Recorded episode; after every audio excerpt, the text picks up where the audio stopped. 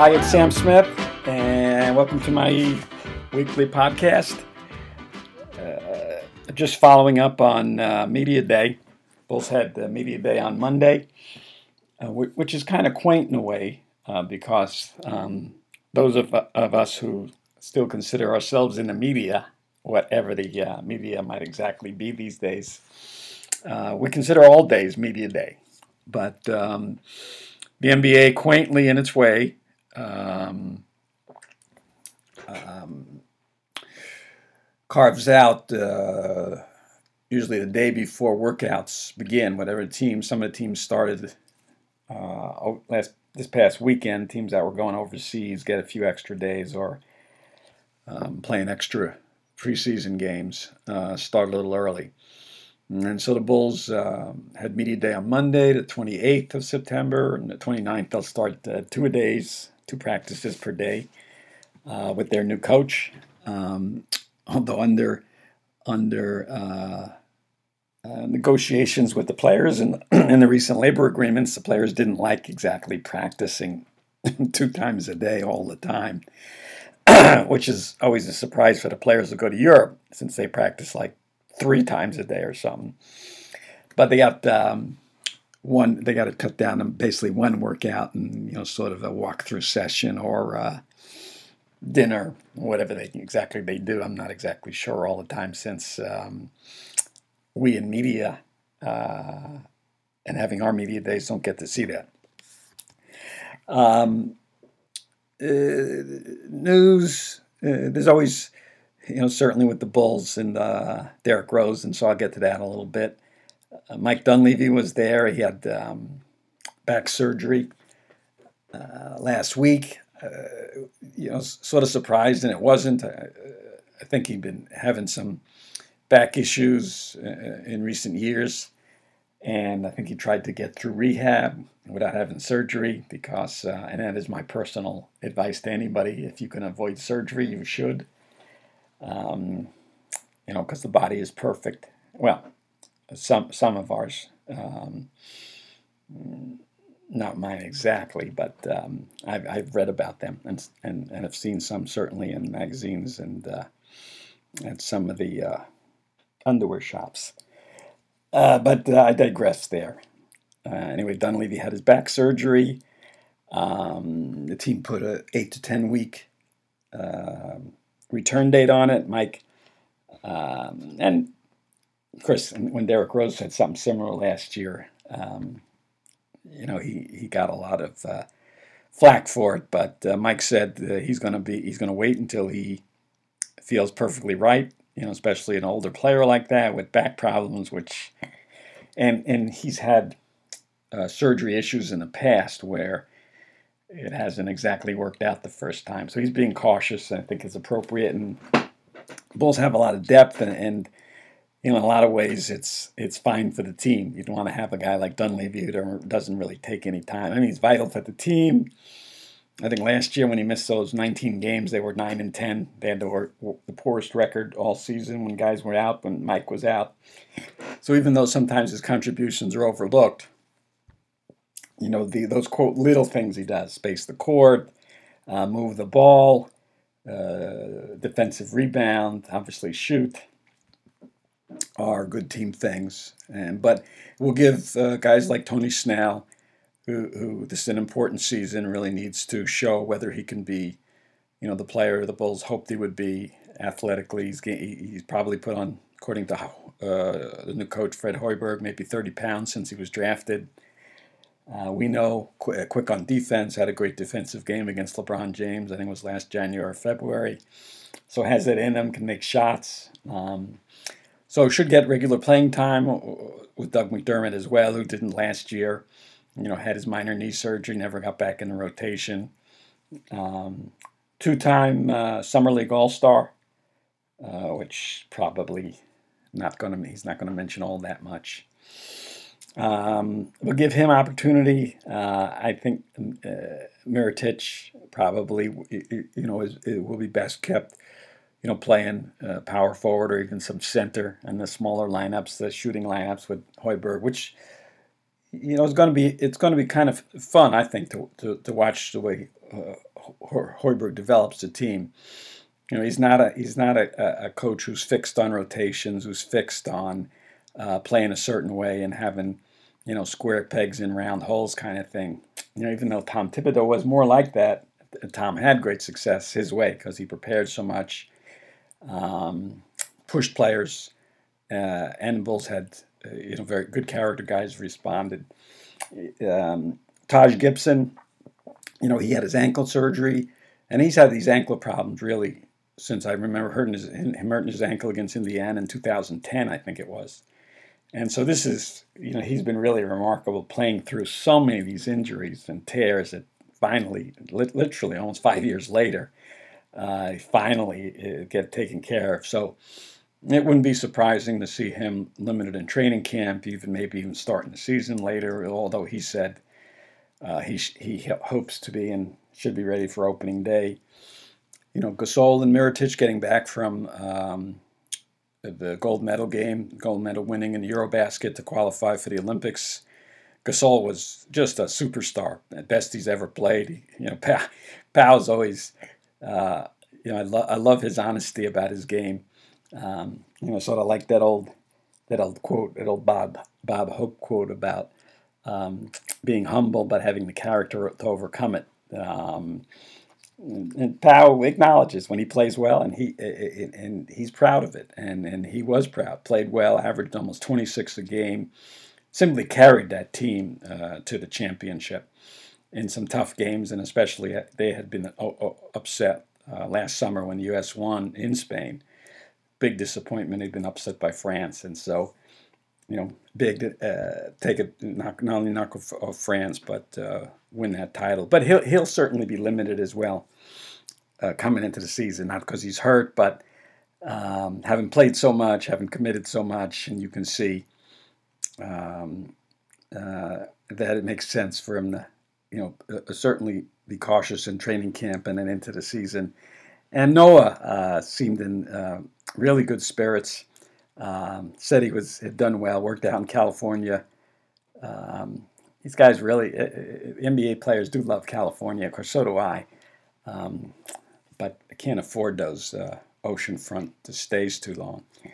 But you know, Joe, uh, uh, who's done a tremendous amount of charity work and community work with kids in the Chicago area, is is really, um, you know, really a great uh, community guy um, and a great model uh, for the work he does, uh, especially in anti-violence stuff.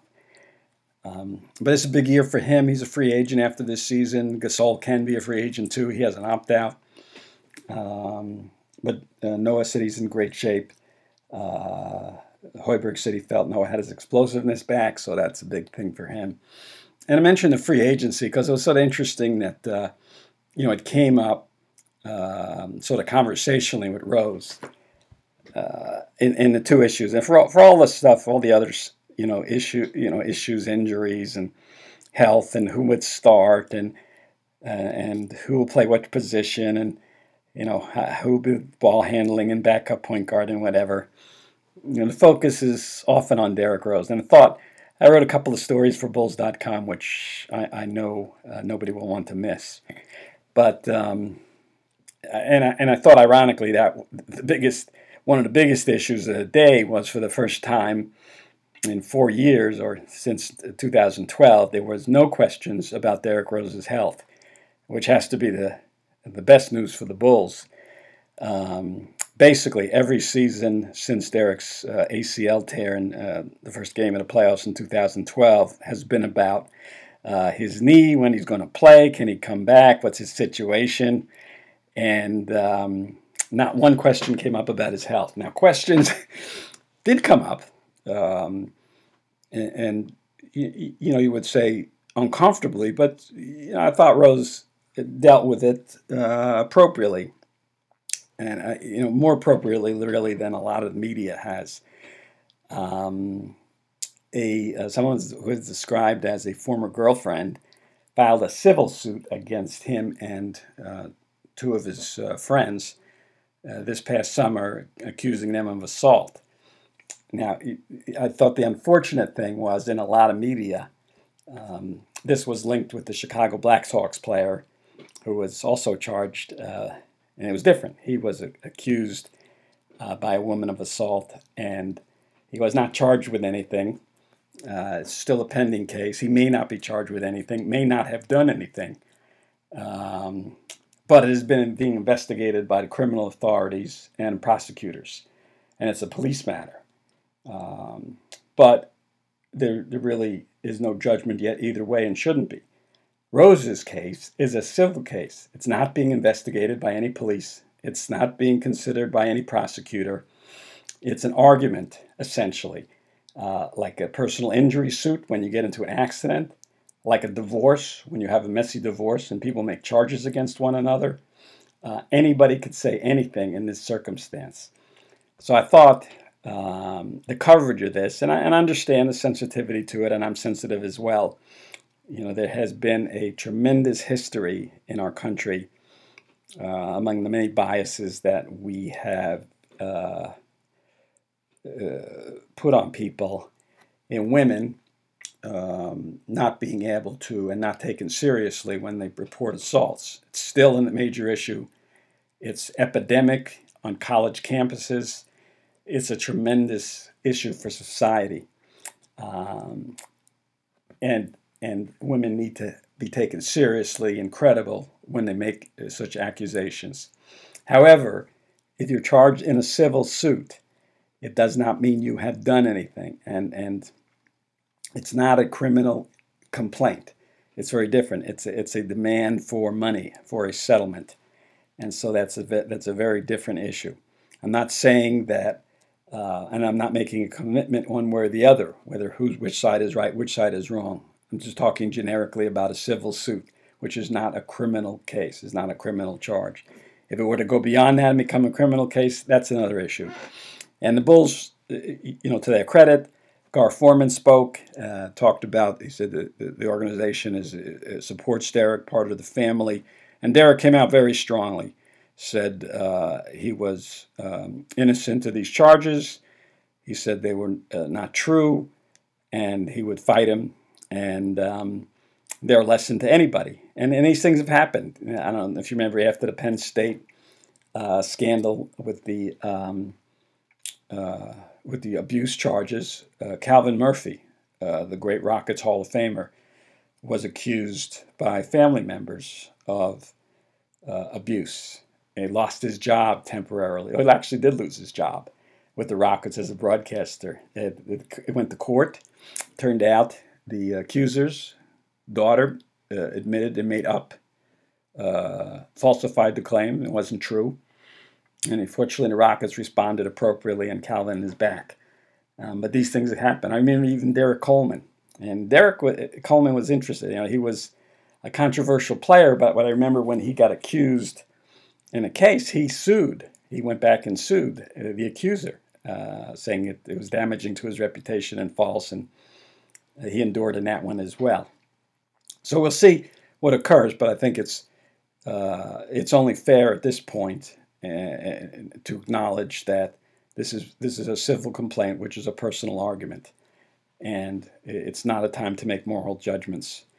Um, it was interesting that that led into Derrick had, had, mentioned in conversationally at the time, in, in finishing up that answer, that uh, acknowledged the tremendous, huge contracts um, being expended in the NBA these days, and it is eight-figure contracts are going to a lot of even role players, um, and and that's in part with the uh, new TV de- deal. That's um, tripling the old TV deal. Uh, salary cap is going to is going up in the next couple of years, including uh, these next few summers, tens of millions of dollars.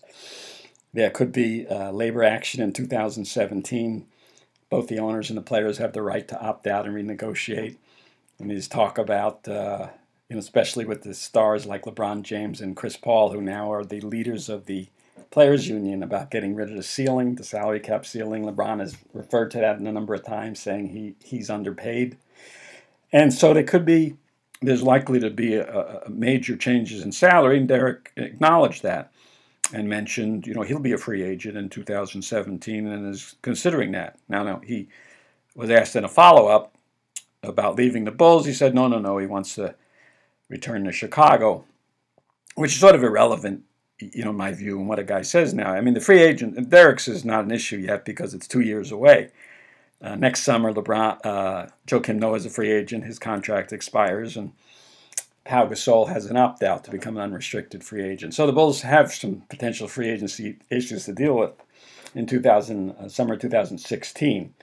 Derrick's is quite a bit up the road, 2017, and that's two years more to play, plenty to occur.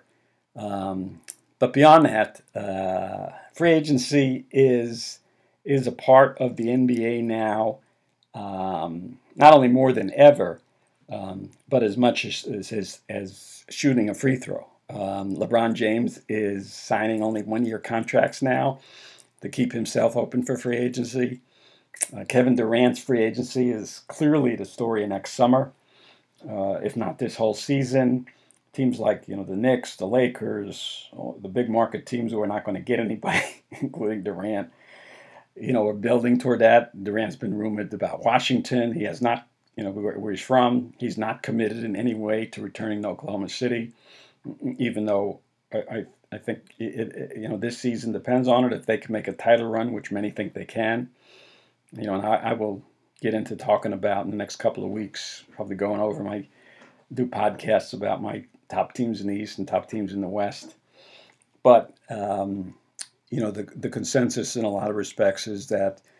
Uh, the Thunder need to get to the finals to, to, to get him to stay. And they have a chance to do that. Uh, with him coming back, he's been cleared completely. Ibaka, you know, back also from injury, cleared completely. With Westbrook having a fabulous season that he did. Uh, adding some other players, Enes Kanter, um, which is sort of interesting how he'll fit in there, whether he can. But that said, they have a lot of guys. Uh, new coach Billy Donovan from uh, college and so a lot of questions too. But that free agency is an issue, and virtually every major player in the NBA is is angling toward, you know, free agency, signing shorter contracts for the most part, and trying to get to 2017 and 2018, and the potential of uh, no ceilings. Now that, you know, could produce other issues. Uh, you can't pay one guy 50 million and then have you know 30 million left for the rest of the team. Who knows what sort of teams you're going to have? But you know that could be worked out. But anyway, so I didn't, you know, personally did not, even even though it was sort of a surprise to hear it because there is never Derrick has has not addressed free agency before. I didn't think in uh, it's it was you know, as sort of a news breaking issue since it's so common among players. Even with Dwyane Wade this summer, um, threatened about going to free agency um, when his negotiations with Miami weren't going as well. So we're going to hear those things from all sorts of players. Um, so what it did, it, it, did make for a uh, interesting, I don't know, perhaps intriguing. Um, sort of fun opening day. Hoiberg very upbeat. Uh, I think you know now that we'll get down to basketball, it's going to be interesting to see. You know, he talked about um, to see how he coaches, obviously, but I, I think he's um, I think he has a chance to be really good. Very flexible guy, uh, terrific communicator, great sense of humor. You know, even had a little quip about he was asked about his assistants and uh, playing defense. He credited Tom Thibodeau for. Um, uh, putting in a great uh, foundation of defense, and he said he'll the team will profit off that, which I agree with. Um, mentioned Randy Brown coming down for the front office, being a help in defense because when he was a player he couldn't shoot, so he learned to play defense more. So you could tell he's a guy who, you know, enjoys himself, enjoys having a little fun with the players and the people around him. Um, is going to um, you know, is going to experiment with lineups all through uh, preseason, play different, you know, different guys together. And I think with the limitations on Gasol uh, and Gibson, Dunleavy out, uh, it's going to be almost impossible to determine, you know, once as the games progress, uh, what the starting lineups will be, who will be, and even as the season starts going. But I think Fred likes that. I think he likes the possibilities of mixing and matching and uh, inverting the offense. You know, uh, having Pau shoot a little bit outside, having Jimmy and uh, Derrick go inside and post up. Both of them you know, post up capabilities. So I think there's some interesting possibilities ahead, and um, I'm looking forward to it as well. So stay with me, and uh, we'll get to talking more about the basketball in the season starting next.